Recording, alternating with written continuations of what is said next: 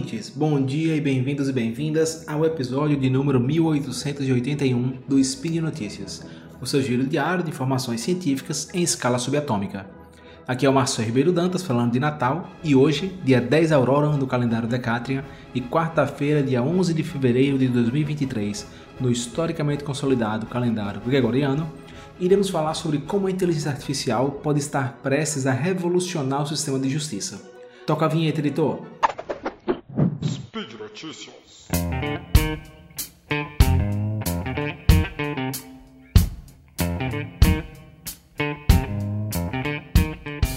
Há alguns anos eu gravei o spin de número 770 em dezembro de 2019, com o seguinte título: Você confiaria num robô juiz?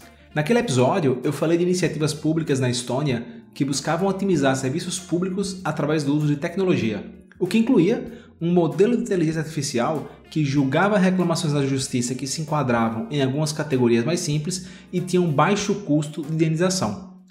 Já em um texto recente do Portal Deviante, com o título A Tecnologia como Forma de Proteção da Mulher, da autoria de Fernanda Ribeiro, ela apresenta iniciativas atuais no Brasil que buscam ajudar no gerenciamento de algumas questões do judiciário.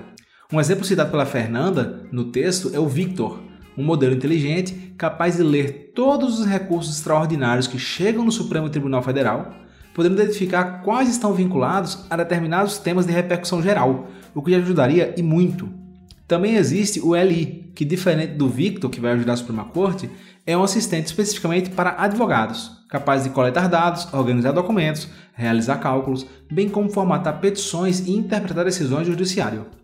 Embora ele possa substituir algumas das tarefas dos advogados, parece-me mais de fato um assistente, para auxiliar os advogados em vez de substituí-los. Um outro exemplo que a Fernanda aborda é o Mina, que nas palavras dela é um software que envolve um sistema de acesso online e por aplicativo. Ele tem a capacidade de atuar preventivamente, fiscalizando o cumprimento de uma medida protetiva de urgência para evitar novas agressões. Um outro spin recente, o de número 1876, de autoria do Tiago Spinato, também fala de IA no sistema judiciário, o Tiago fala sobre uma ferramenta que usa IA aplicada para auxiliar os juízes e juízas que lidam com casos de feminicídio.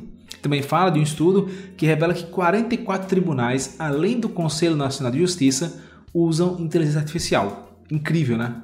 Todas as iniciativas, elas não deveriam surpreender ninguém que acompanha a área de inteligência artificial.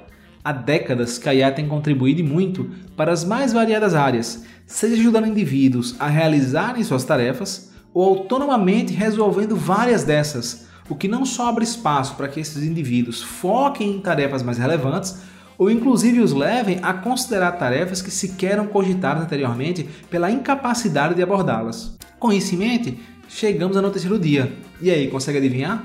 Uma IA advogada oferecida pela empresa Do Not Pay. A Do Not Pay foi lançada em 2015 por Joshua Broder, é, oriundo da Universidade de Stanford, nos Estados Unidos.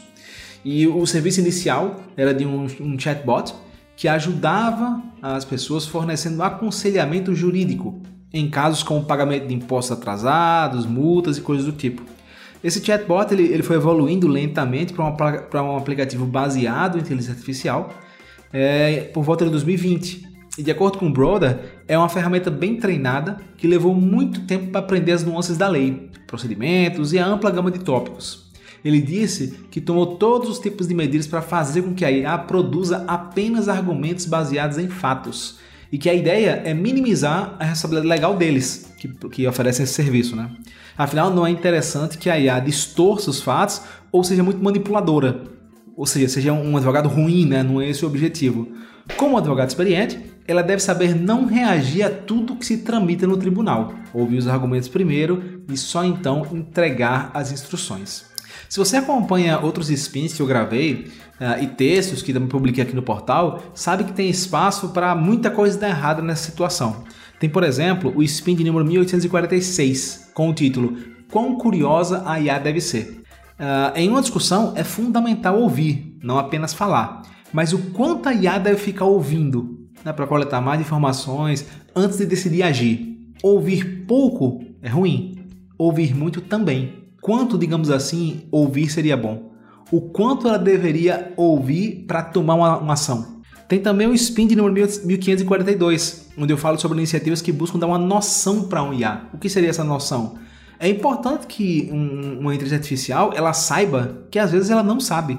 Em vez de ficar chutando, querendo responder todas as perguntas, é importante que ela entenda, que ela tenha capacidade de saber que às vezes, para uma situação, ela pode não ser capaz de dar uma boa resposta ou não ser capaz de sugerir uma boa ação. E portanto, ela ou deveria dar de ombros, falar não sei, ou ao menos informar o que ela achar que vale a pena dizer, mas deixando claro que essa sugestão, esse conselho, ele tem pouco embasamento. E aí tem uma questão que eu falei no próprio SPIN 770 do, do juiz robô, digamos assim, né? É, e em vários outros momentos de vários textos que eu escrevo, que é a questão dos viés dos dados, né? dos vieses dos dados. A IA advogada, ela pode ter diversos vícios, com base nos dados que foram utilizados para treiná-la. Vícios esses que poderiam prejudicar sua performance como advogada em alguns casos. Imagine o caso de uma multa de trânsito em um bairro mais pobre, por exemplo. Supostamente, as pessoas daquele bairro ou elas costumam recorrer menos por falta de, de, de instrução ou o que seja, ou elas não têm condições de pagar bons advogados. De modo que aqueles tipos de, de infrações ou com aquelas características ou têm poucos dados ou os dados são ruins. Isso significa que a, a IA advogada ela seria uma pior advogada para ajudar estas pessoas ou pessoas parecidas com essa. Então é importante deixar claro que isso não é uma fraqueza, um defeito irremediável, certo? Uh, tem como corrigir isso, claro, tem como se combater viés, mas é algo que tem que ser levado em consideração porque se você ignorar essa possibilidade, você vai topar, você pode topar com esse tipo de situação onde ela tem uma, uma queda abrupta de performance sem aparente, né, de início de explicação. Embora esse serviço esteja em fase experimental, né, o do, da Do Not Pay, não é algo apenas no papel. Essa IA ela irá participar do seu primeiro julgamento real mês que vem, em fevereiro. Ela irá ouvir todas as falas em tempo real e, através de um headphone, irá seguir instruindo o réu com argumentos e contra-argumentos quando for necessário. E aí a ideia é que o réu irá dizer apenas o que a IA instruí-lo a dizer. A empresa está tão confiante ah, que prometeu cobrir todos os custos caso a IA seja incapaz de ganhar uh, essa, esse processo, né, essa ação que está movendo por esse cara. Então, é, eu acho que talvez um, um, um, uma nova oportunidade, digamos assim, que a IA está uh, tentando contribuir né, na, na, parte de direito seria justamente essa aí de, de talvez substituir em parte um advogado não apenas assistir, mas ser de fato um, um, advogado. Né? E eu acho que tem várias discussões em vários contextos diferentes, sempre que se fala em IA, que é essa questão de substituição, e embora exista um risco, existam problemas grandes, até pela velocidade com que isso ocorre e a escalabilidade que isso ocorre, né? É muito rápido, em muitos lugares, em grande intensidade, em pouco tempo, obviamente isso é um problema. Ao mesmo tempo, eu não acho que seria todo mal. Então, eu acho que há muita ignorância também nesse tipo de discussão, como, por exemplo, achar que, ah, mas está substituindo um advogado aqui. Esses casos que aparentemente é, essa IA ela tenta ajudar, que são questão de multa, é, imposto atrasado, multa de trânsito, são casos bastante simples e que, na minha opinião, talvez advogados humanos não deveriam estar perdendo tempo resolvendo isso. Eles o fazem porque tem demanda, as pessoas precisam e eu imagino que em alguns casos, onde nos Estados Unidos é muito comum esse tipo de coisa para multa de trânsito e mais, as pessoas têm dificuldade em encontrar advogados bons que aceitem oferecer serviço, porque tem outros, outros processos muito mais rentáveis que vale mais a pena para eles aceitarem. Então, na hora que você tem uma IA que pode ocupar essa lacuna, digamos assim, essa demanda, advogados humanos eles podem se preocupar com processos mais complexos, eles podem se dedicar a processos mais complexos, ou eles podem se dedicar a etapas mais complexas de um processo. Essa parte inicial poderia ser feita por uma IA, e apenas caso ela fracasse, a partir dali, recorrendo e tudo mais, seriam advogados humanos. Então, eu acho que tem muita coisa que a gente consegue fazer melhor e não consegue porque tem que se preocupar com outras coisas, e muitas coisas que a gente deveria estar fazendo e não faz porque não tem tempo. Mas na hora que nós temos a automação, IA e tudo mais, cobrindo esses espaços, não só podemos focar no que é mais importante, como abordar questões que antes não abordávamos porque não tinha a menor condição por questão de braço, não tinha braço, né? Então eu, eu, eu, eu, acho que tem um lado bastante positivo também nisso, e não, não é só isso, porque exemplos tem os montes aí de como, como sociedade, a gente tem avançado tremendamente devido à tecnologia. Então é isso, pessoal. Por hoje é só. Lembro ainda que esse podcast só é possível acontecer por conta do seu apoio no patronato do SciCast, tanto no Patreon quanto no Padrim e também no PicPay.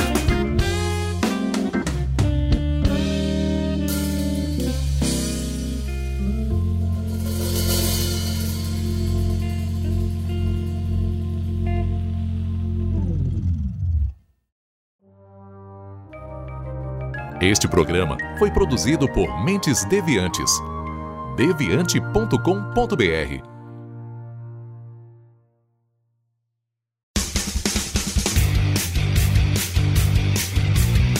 Cortes, edição de podcast.